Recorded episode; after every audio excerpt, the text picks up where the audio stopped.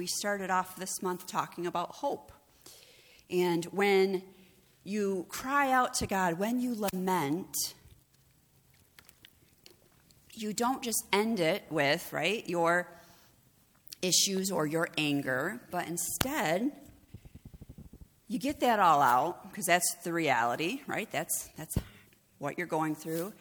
And then you have hope at the end, because, you know, Satan, right, he wants us to stay in a, in a state of anger and um, frustration. But God says, all right, you, you give me your issues and then trust in me that I will be there to help you, even though you might be in the midst of a storm.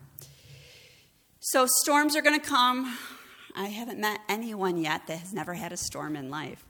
Even, you know, people, you think like, oh, the the musicians or the actors or these people have all these this money. They never have any problems in life. What? I mean, that's like most of the gossip columns you see on the, or what the tabloids or whatever you call them, the, the papers at the magazines that they have at the grocery store. It's all about their problems. So money didn't fix their problems. Fame didn't fix their problems. They just have different problems than we do. And so you will have problems in life. You will have storms. You will want to lament. You will want to get it all out, talk about those problems, have some maybe some anger at whoever's caused those problems, or anger at God that they haven't stopped. But then by trusting in the Lord and ending that prayer time with that hope and knowing that the Lord is with you makes a huge difference. So we talked about that last week, but what I wanted to look at today were some examples of situations that people were in where, in the end, they put their hope in God. Now, some of these are classic examples from the Bible, but I sometimes I feel as though we think that everybody has heard them and experienced them and learned them when they were little in Sunday school, and so I can just refer to them as an adult, and you know what I'm talking about. But the reality is, in some cases, we have to actually reread them and remember what happened. So the first one I want to talk about is David and Goliath. And what I wanted to do was to start in First Samuel seventeen and read to you what actually happened. Does that sound good? All right. So now the Philistines had gathered their forces for war and assembled at Sokar in Judea. They pitched camp, and Saul and the Israelites assembled and camped in the valley of Elah and drew up their battle lines to meet the Philistines.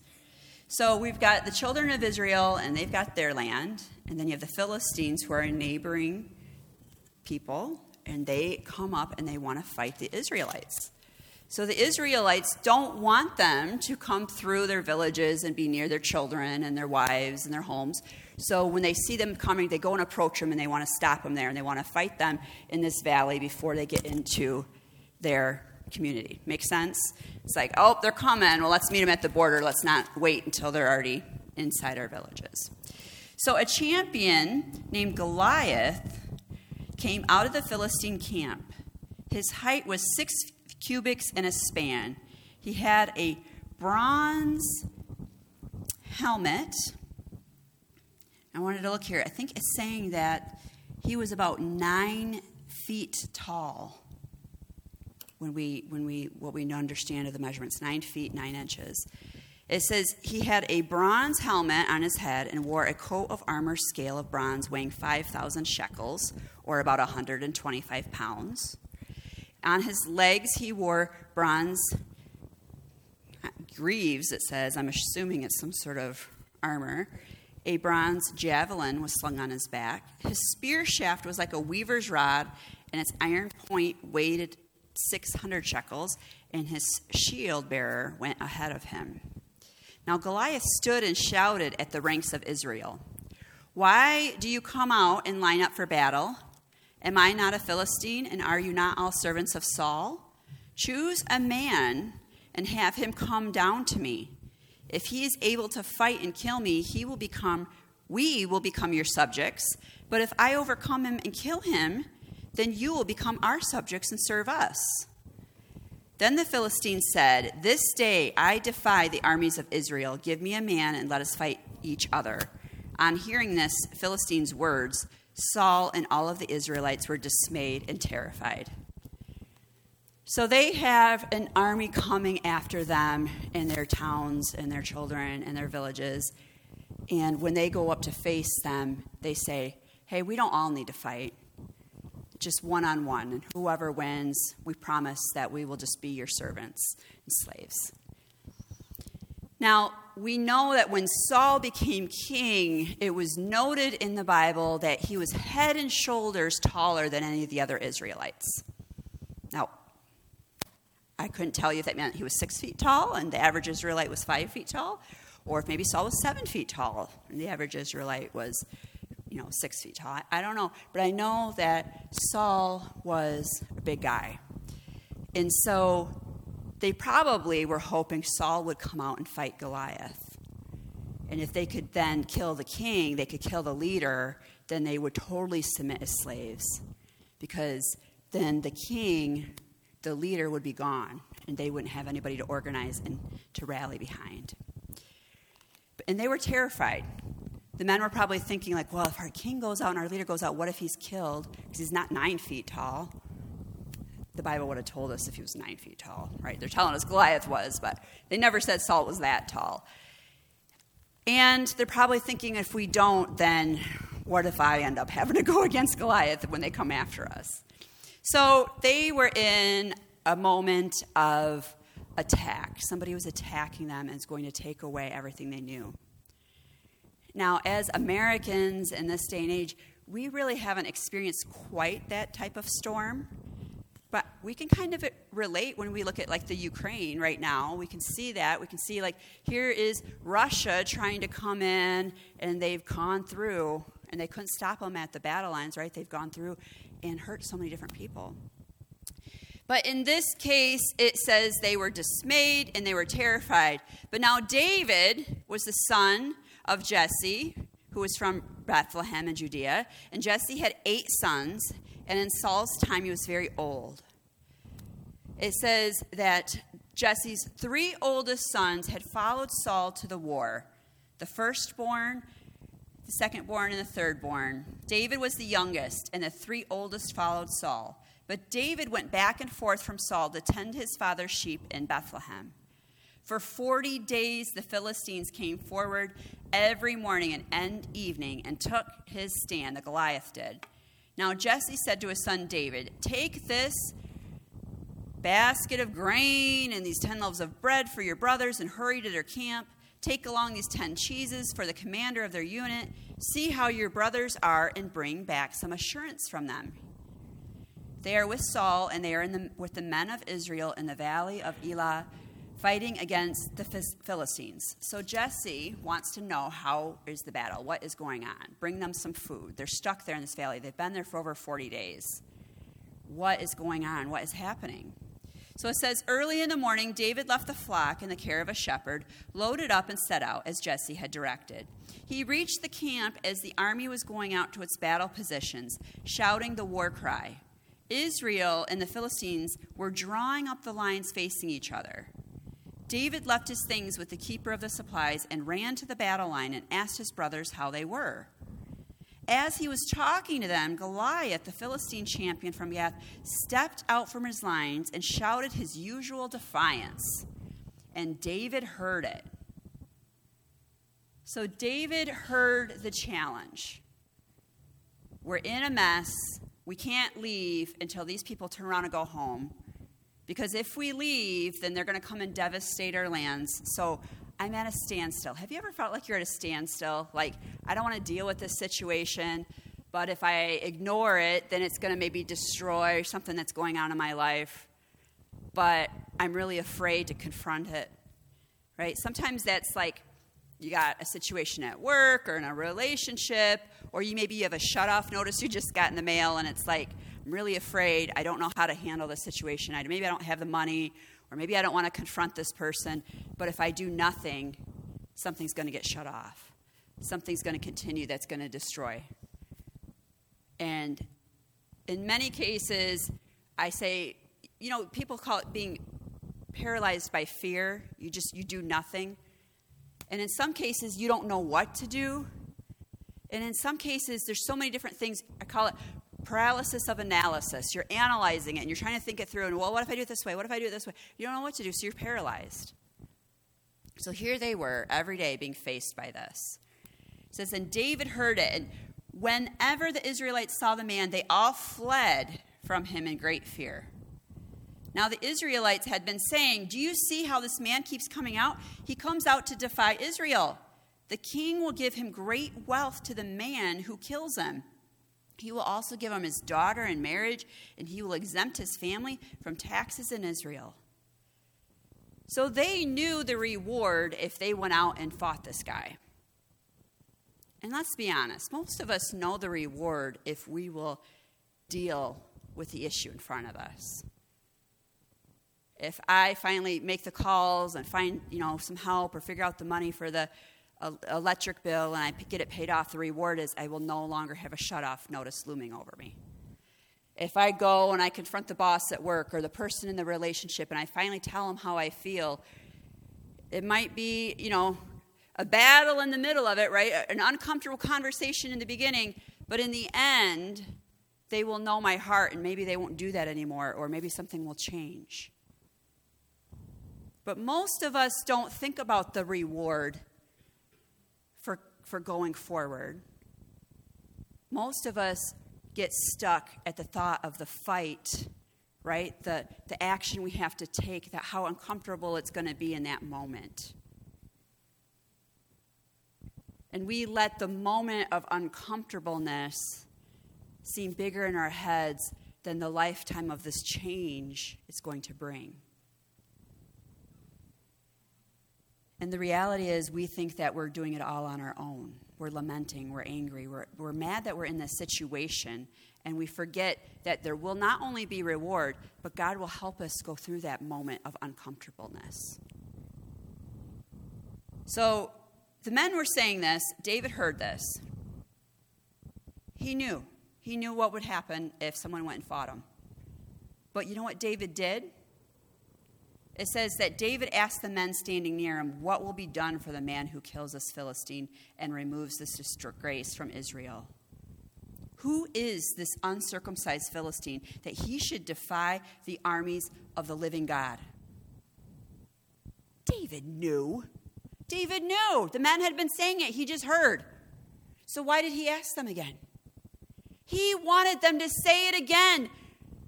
You go out there and do that, and you're going to be rewarded. I love how he adds, who is this guy? What is this problem? He's just an uncircumcised Philistine. He's defying the armies of the living God. He didn't say, what will happen if you face this nine-foot giant with this spear that weighs more than you do? He didn't do that, did he? Because if he would have done that, he would have glorified the power of the enemy. Instead, he glorified the power of his God. And he reminded them of their reward. Go and face this battle. You will be rewarded. And who is with you? The living God. Who do you think your problem... What, what kind of, what's your problem? That. That. That's nothing. You got the living God on your side. Now, it doesn't seem practical, right? I'm sure if a year ago I told you the entire armies of Russia and all of their fury are going to come down onto the Ukraine, your focus would have been on like, oh boy, one day they'll sweep right through and they'll take the capital. But that's not what the Ukrainians focused on, is it? The Ukrainians were like, no, we're going to stand up to Goliath and we're going to say, you can't come past here. And now it's been weeks and they have not been able to do what the Russians have not been able to do what they thought they could do. See, these practical things are happening in our everyday life where we have these storms. And see, Satan wants us to believe that our focus will be on the power and the might of the enemy, or the power and the might of the situation that is coming against you. But David knew the truth. Doesn't matter how big your enemy is, your God is bigger. It doesn't matter how long the battle lasts, the reward will last longer. I love how, you know, they were saying, they said, the king will give them great wealth, they will have the daughter in marriage, and his family will be exempt from taxes. A lifetime of no taxes, a lifetime with a beautiful wife, that would last them forever. The battle wasn't going to last forever. And in many cases, the battle is coming whether or not you take charge of it or not. If they would have waited long enough, that all the Philistines would have just attacked them and they would have had to go through the battle. If you don't deal with that shut-off notice, your power will be turned off. You can avoid your situations. You can avoid those problems. You can lament to God about them and do nothing about them. Or you can do something with your focus not on how big the problem is, not on the battle, but on the reward for dealing with the situation, on the living God that will help you through that battle. Who is this uncircumcised Philistine that he should defy the armies of the living God? Satan, who do you think you are? You don't have the power of God in you. You've tried to do everything with only your power and only your might, and you have the absence of God. And I've got the living God inside of me. They repeated to him what they had been saying and told him, this is what will be done to the man who kills him. When David's oldest brother heard him speaking with the men, he burned with anger at him and asked, why have you come down here? And with whom did you leave those few little sheep in the wilderness? I know how conceited you are and how wicked your heart is. You came only down to watch the battle. Now, what have I done, said David. Can't I even speak? Then he turned away to someone else and brought up the same matter. And the men answered him as before. When you decide to remind those around you about the living God and about the rewards, if you guys can handle the situation and what's going to be on the other side of this trouble you're going through, you're going to have at least one big brother criticizing you, right? Even though it might not be a real physical big brother, but you're going to have somebody in your life that's going to say, no, you can't do that. I remember I had gone to the Good Samaritan Rescue Mission at one point, and I got home, and I told my husband, I said, I've got to do something. I'm going to, I'm going to do an event. I'm going to invite all these people in town to go on a tour of the mission. I'm going to make it into a fun game. This is what I'm going to do. And he's just like, oh, okay. And then I went to a bunch of my friends, and I began telling them so this event I was going to do. And I remember I had more than one person say, you can't do that. You're just a stay-at-home mom. You don't, you don't know how to advertise all over the community. You don't know how to bring everybody together. Nobody's going to want to sign up to do that. You can't do that. And I had to remind myself and them, wait a minute, do you think I'm doing this by myself? No, I've got the living God on the inside of me. I don't have to know how to do things. I have to ask him how to do things. When we rely on our power to handle the troubles in front of us, we will be defeated in our mind because we think that it's by our hand, our reach, and only what we can do. But when we are reminded and we remind those around us and we go forward and say, God, I need your help. This is my situation. I will not end my lament and anger about it and ignore it and let it come overcome me. No, instead, I will go and I will overtake it by the power of the living God in me. And I'm going to ask you, Lord, for help. I'm going to have hope to know that he will be with me when I do it. Now, what's interesting is that his older brother didn't say, God's not going to help you defeat this enemy. God, God can't help us do that. He He didn't do that, did he? He personally attacked him. You are conceited. There's wickedness in your heart. I know who you are. You're my little brother that's a snot-nosed brat. He probably thought of how he was when he was younger. Probably reminded him of his past. Has that ever happened to you? Somebody remind you of your past? Why do you think you can handle that? Last time you did this. Today's a new day. Sometimes it's not even somebody around us in the physical. It's our head. It's our it's our memories. It's it's our, it's our voice. It's Satan saying to us, whispering in our head, who do you think you are? You couldn't figure it out before. What makes you think you're going to figure it out now?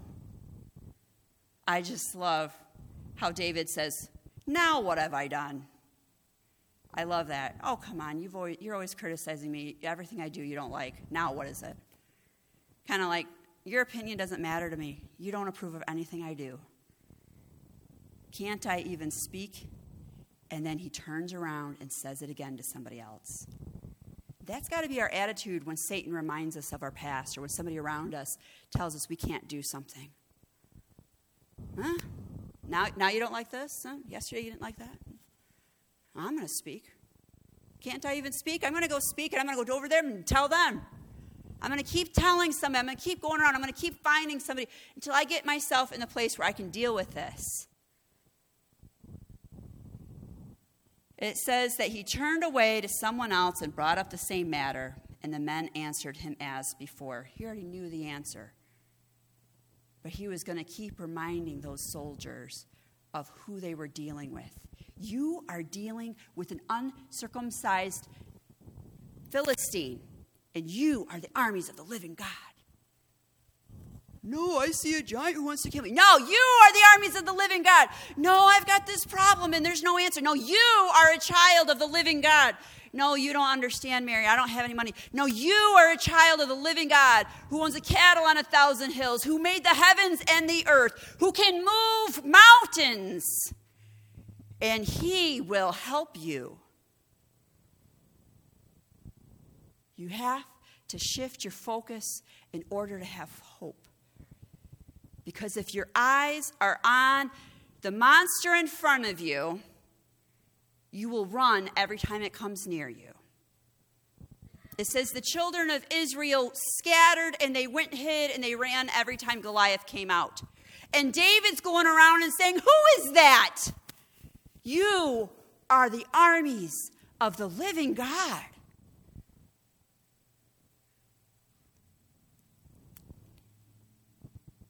What David said was overheard and reported to Saul, and Saul sent for him. David said to Saul, let no one lose heart on account of this Philistine. I love that. You're the leader. Why are you losing heart? And we talked about this before. What does that mean to heart? Your soul, your emotions.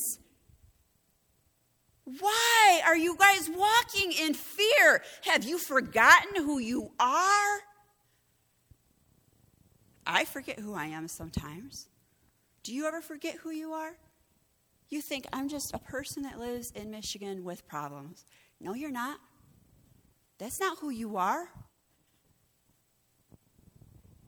You are a child of God. You have been given the authority to use the name of Jesus. Don't forget who you are. Don't forget who you are. Sometimes you got to write it down and put it on the mirror in your bathroom. You got to put it in front of the toilet for when you sit down. You got to put it by the sink for when you're washing dishes. You got to put it in your car so every time you get in and turn it on, you see who you are. He's saying to the king of Israel, the youngest son of the smallest tribe, of the smallest village of Bethlehem, or of Israel in Bethlehem.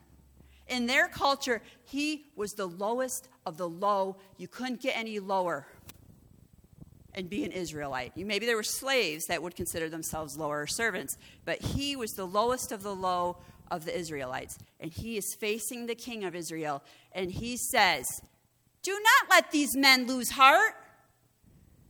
And he's looking at this big, tall guy, and he's the youngest son, and he says, I'll go take care of it. Because I came here and looked around and saw how they're scattering, and you all have forgotten who you are. If I'm the only one here that knows what to do, I'll go do it.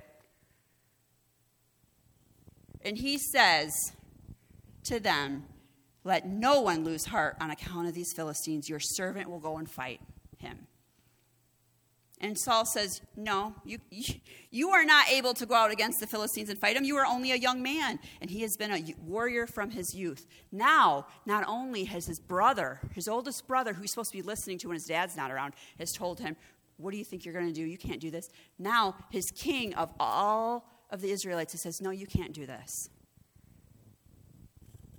Sometimes people around you, people in authority, will say, no, no, this isn't possible. You can't do this. You know what I say? Huh? Good thing I serve the God of impossible. Good thing what is impossible for man is possible with God. Because my vision, my heart, my ability does not come from what other people say is possible. And neither should yours. Your ability, your vision, what you do in life should be based on what God can do and what God will help you do. And the miracles God can bring into your life. But he's a gentleman. He's not going to do it unless you ask. But you won't ask if you don't know that he's willing and that he's able and that he wants to help you.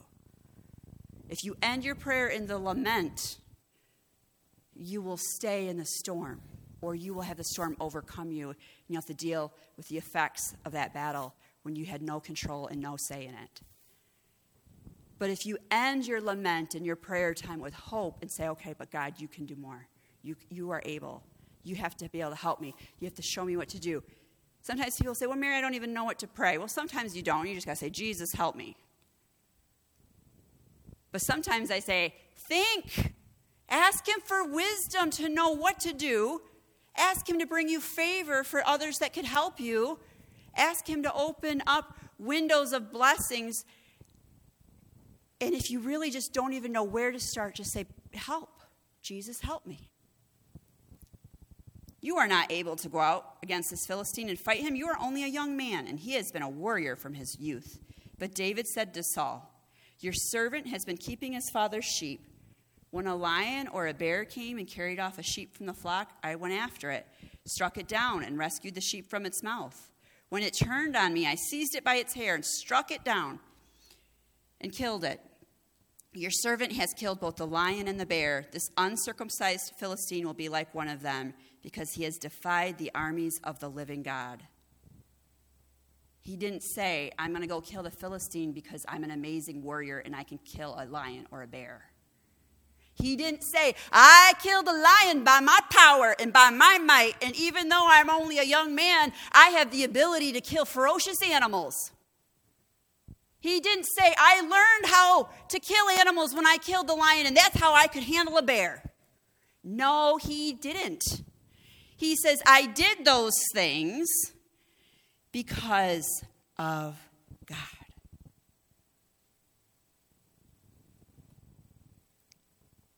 Your servant has killed the lion and the bear. This uncircumcised Philistine will be like one of them, because he has defied the armies of the living God. The Lord, who rescued me from the paw of the lion and from the paw of the bear, will rescue me from the hand of this Philistine. When I went against the problem of the lion, I didn't have the ability to take care of that, but God rescued me. He gave me the ability. He gave me the strength. He gave me the wisdom. When I went up against the bear, I didn't have the ability, but God rescued me in the midst of that storm. The bear was coming no matter what, so I went and faced it instead of running away. And God went in there with me, and he helped me. What's interesting is if we sit down and look at our life, you will probably tell me of an example of when God did a miracle for you. But six months later, five months later, five years later, when you're in the midst of another battle, you forget that he rescued you back then, and he'll do it again. We almost need like a, a, a bulletin board of reminders.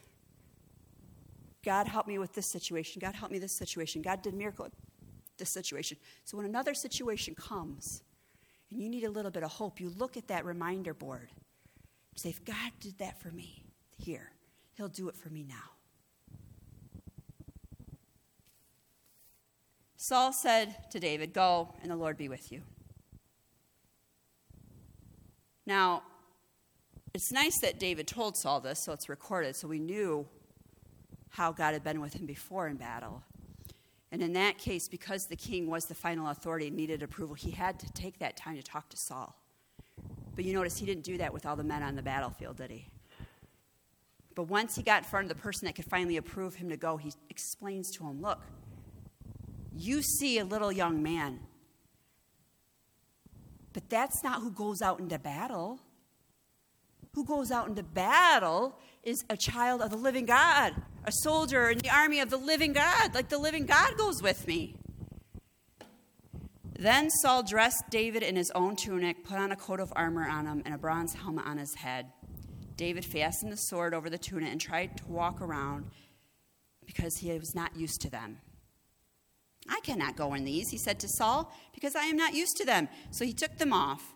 Then he took his own staff in his hand, and he chose five smooth stones from the stream and put them in the pouch on a shepherd's bag.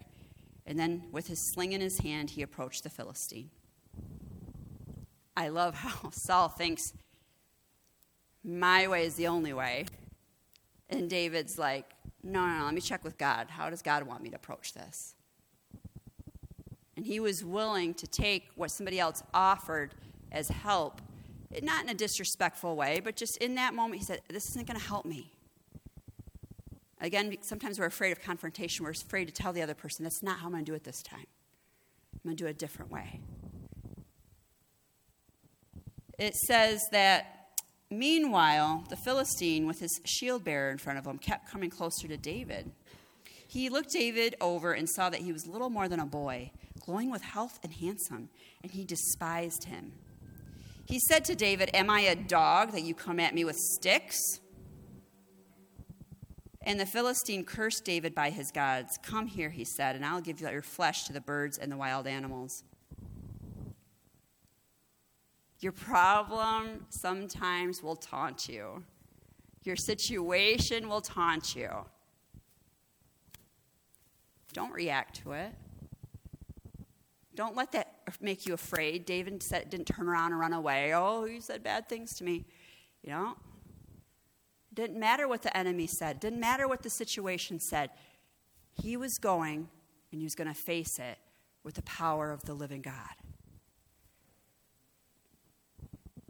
David said to the Philistine, you come against me with sword and spear and javelin, but I come against you in the name of the Lord Almighty, the God of the armies of Israel, whom you have defied.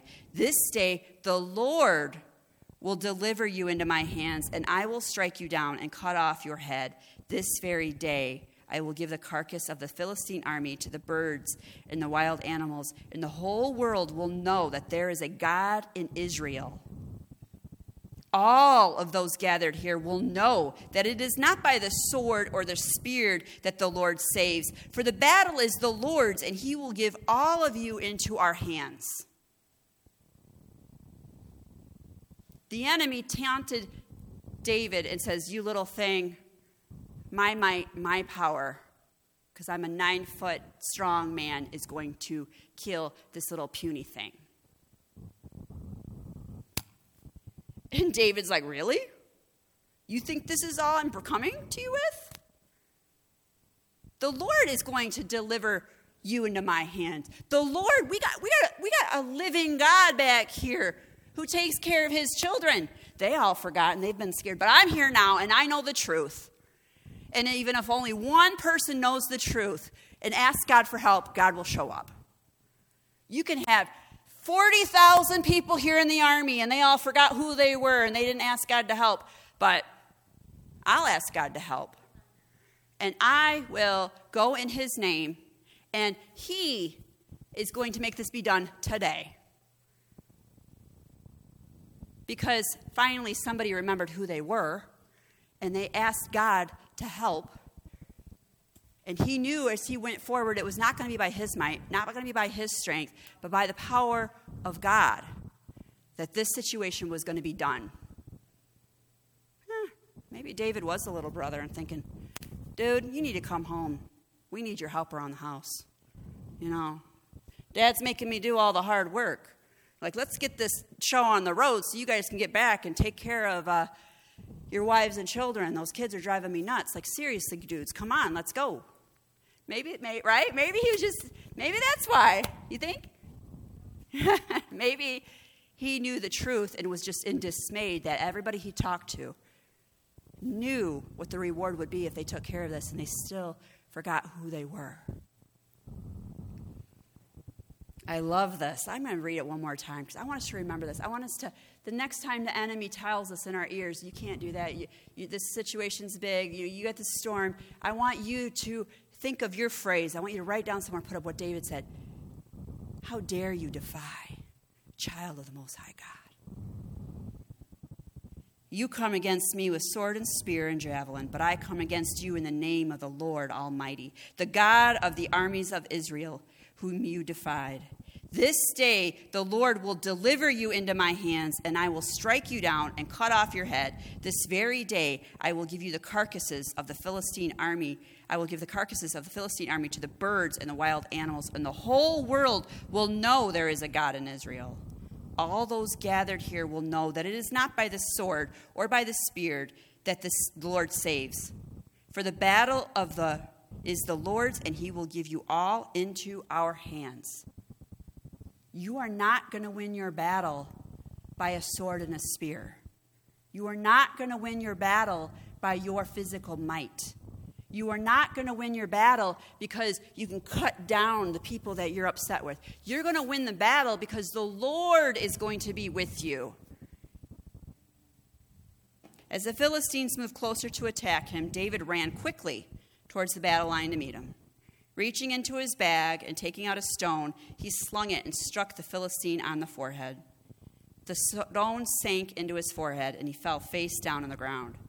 So David triumphed over the Philistine with a sling and a stone. Without a sword in his hand, he struck down the Philistines and killed him. Was that quick? That's simple. Done. David ran and stood over him. He took hold of the Philistine's sword, and he drew it from behind the sheath, and he killed him, and he cut his head off with the sword. When the Philistines saw their hero was dead, they turned and ran. Then the men of Israel and Judea surged forward with a shout and pursued the Philistines to the entrance of Gath. Their dead were slewn along the road, and they plundered their camp. I don't know what situation you have in front of you, but you can be like the other soldiers and scatter and run every time it confronts you. Or you can remember who you are. But if you don't shift your focus, it's hard. Philippians four, I know I've read this before, but we're going to read it again.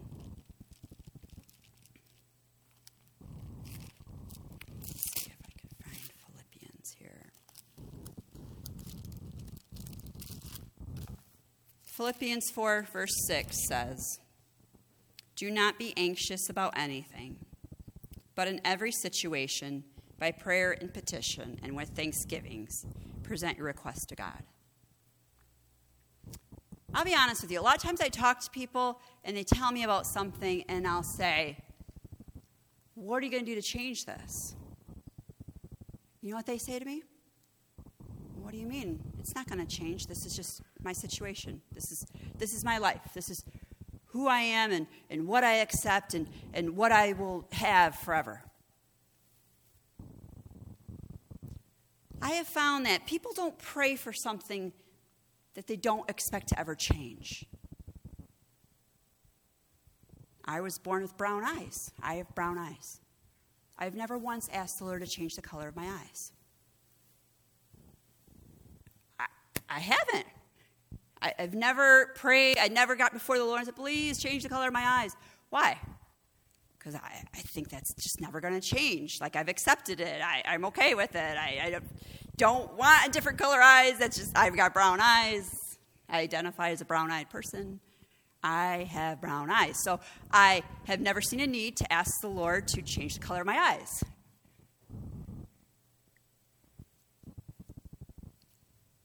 But when I've had an eye infection, I've asked the Lord to bring healing to my eyes because I thought that was something that could change. So what have you accepted in your life that you thought will never, ever change?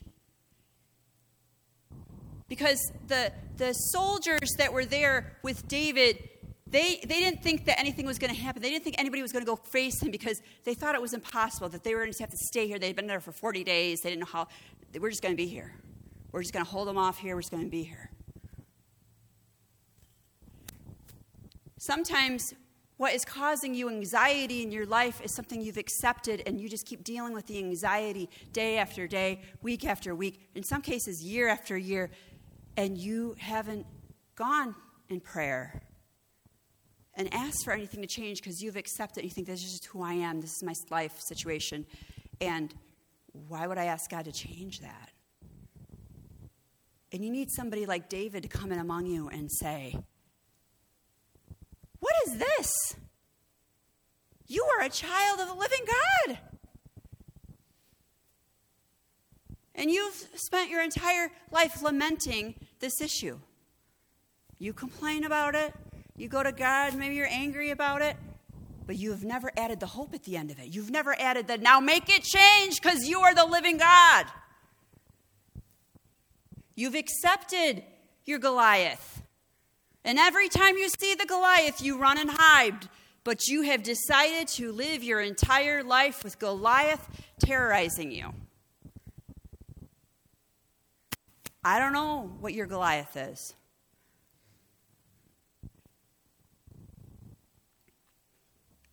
Do not be anxious about anything, but in every situation, by prayer and petition and thanksgiving, present your request to God.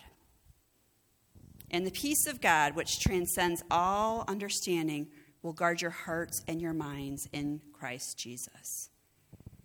Finally, brothers and sisters, whatever is true, whatever is noble, whatever is right, whatever is pure, whatever is lovely, whatever is admirable, if anything is excellent, excellent or praiseworthy, think about such things. Whatever you have learned or received or heard from or seen in me, put it into practice, and the God of peace will be with you. Goliath is in your life. He causes you anxiety. It's, it's a problem. And the man of God comes and he says, shift your focus and pray. And then you will see change. Just like the, the soldiers needed David to come in there as a man of God and say, hello, don't look at how tall he is. Look at the fact that he is not one of us. He does not serve our God. Our God is with us, and so he goes to battle with us. And so then the man of God said, just look at me, everybody. You, you don't know how to fight Philistines? You've all forgotten? Oh, okay. Let me go first. Now you seen what I just did to him? Go do it to them. And they all took off, and they killed them all the way down the road. You need one person in your life to get up in your face and say, this is enough. Look at me. If I can overcome these things, you can too, because we serve a living God. And Paul had to write them and say, don't be anxious. Go to prayer. You serve a God that is amazing. Shift your focus on what is good and what is right, and watch me. And do it this way, and you will have peace.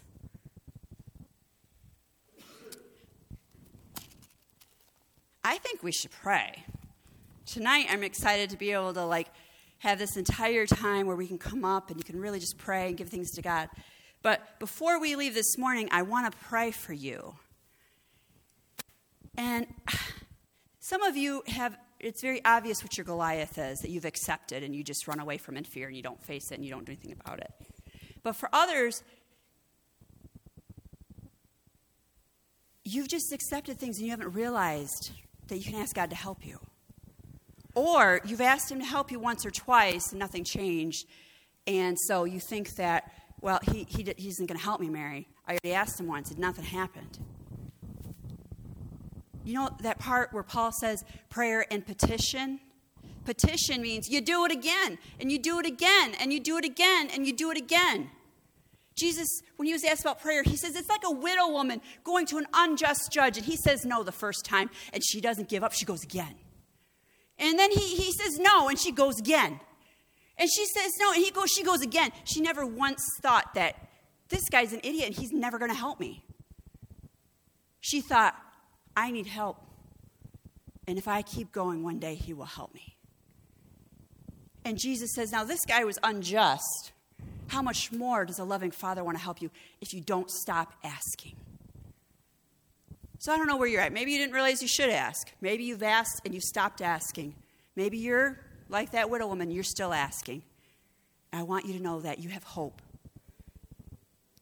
But don't let the vision of the problem give you the anxiety.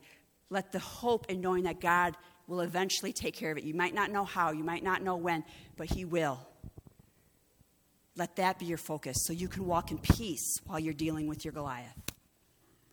Father God, we come to you right now in the name of Jesus, and we thank you for this message.